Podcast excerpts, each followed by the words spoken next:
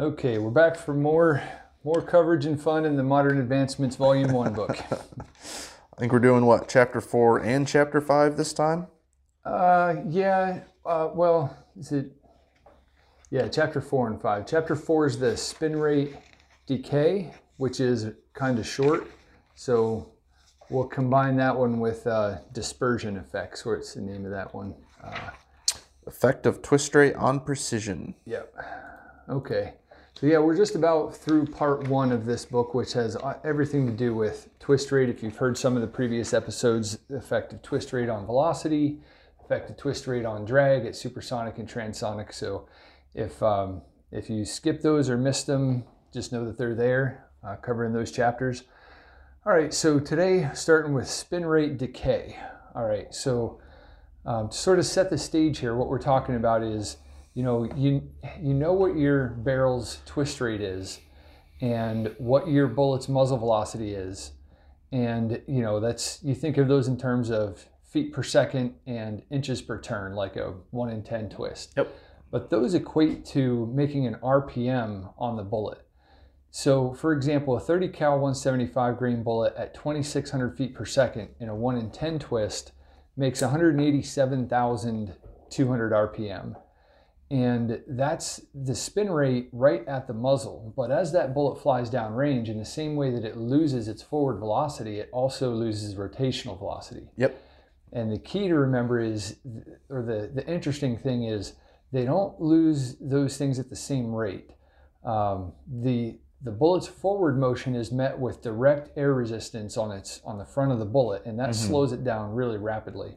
Yeah. Um, so one interesting point there. When you say at the same rate, uh, that might seem like kind of a an almost an awkward way to word that because you, you know you have very different units, right? Like you have RPMs versus linear feet per 2nd Um, so when you say they they don't slow down at the same rate, I think what maybe some of the our listeners or customers might think of is if it comes out uh, rotating one rotation in 12 inches, if they decayed at the same rate, you would still have one rotation in 12 inches downrange.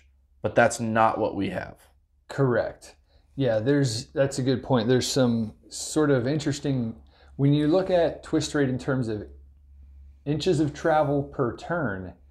That's a very different thing than the RPMs. The Yep. revolutions per minute is a time-based rate.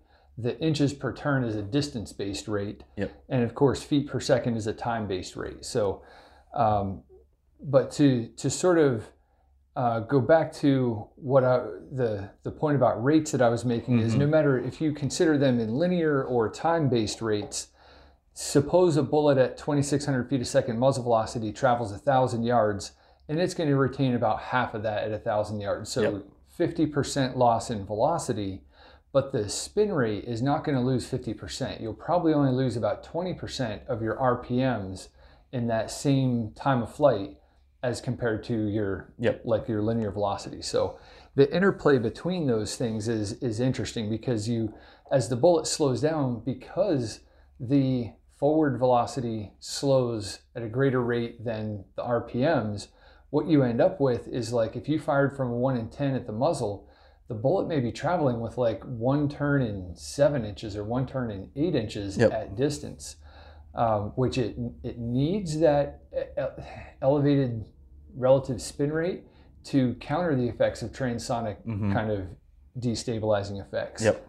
So um, it, this is one of those things that is probably maybe easier to understand if you read it and see all the numbers. Yeah, I don't know how it's going to come across sounding, but uh, the the big takeaway is your forward velocity has the brakes put on it harder than the RPMs do. Yep. And uh, can we take a second to appreciate how large of a number 187,000 RPMs are? Um, for some of those uh, listening or reading the book, uh, I'm not sure if we've talked about RPMs yet in any of the first three chapters, but that's a that's a lot of RPMs. Uh, and the reason I, I like to point that out is because there's almost nothing else, nothing else I can think of in the human world that spins at that rate. If you're hearing this recording, it's because you're listening to a free sample of a podcast from the Science of Accuracy Academy. In order to hear the full version of this podcast and many others, go to the Science of Accuracy Academy website and subscribe.